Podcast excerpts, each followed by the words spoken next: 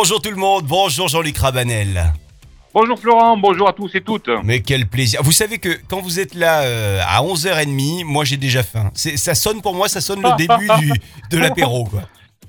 Alors imaginez, nous autres pauvres cuisiniers qui sommes dans la cuisine donc depuis le matin, en voyant passer donc tous ces bons produits. Ouais, enfin je vous connais, vous, vous goûtez quand même, hein, la cuillère est, est jamais loin.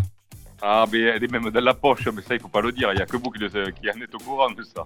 Jean-Luc Rabanel, avant de commencer une jolie petite recette aujourd'hui, je rappelle quand même qu'il y a, il y a toujours Bocalissime euh, qui nous attend chez vous, c'est neuf rue des Carmes à Arles, dans euh, vos restaurants euh, arlésiens pour récupérer des bocaux. C'est bon, c'est bio, c'est beau, et c'est à euh, déguster chez soi les bons petits plats euh, d'un restaurant étoilé, s'il vous plaît, Bocalissime donc. Aujourd'hui, une recette, elle est bonne cette recette, une recette d'aubergine. Exactement, alors... Euh... Quelque chose, j'avais envie de vous proposer une recette somme toute assez simple donc à faire, mais qui pour moi est, fait partie donc des meilleures recettes d'aubergines que je me permets donc de faire de temps en temps pour des amis parce que je me régale. Euh, donc des fois, ben, vous allez voir, la simplicité peut rimer également donc avec bon goût. Cette recette est une recette donc euh, qui date donc des, euh, depuis des lustres, puisque c'était les boulangers et les pizzaiolos qui à la fin donc de leur de leur travail donc de leur fournée mettaient donc tout simplement des aubergines donc au four et mettaient dessus tout simplement tomates, mozzarella, capres et anchois.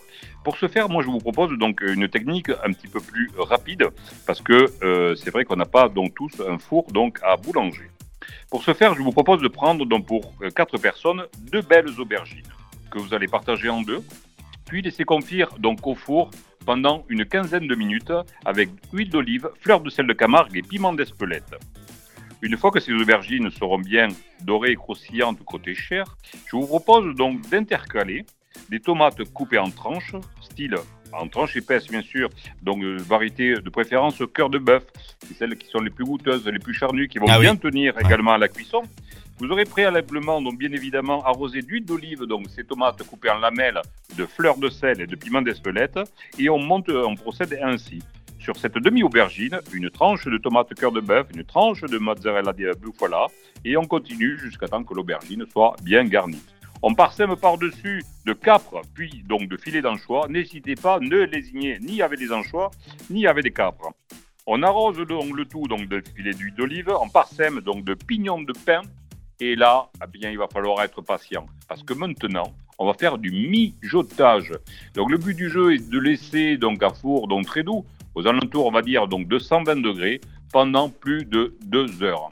C'est un plat qui va se manger à la cueillère. Et là, normalement, c'est régal, régal, régalissime. Deux heures pour la cuisson et évidemment euh, des minutes et des minutes de dégustation. Merci beaucoup, Jean-Luc. Merci, Florent.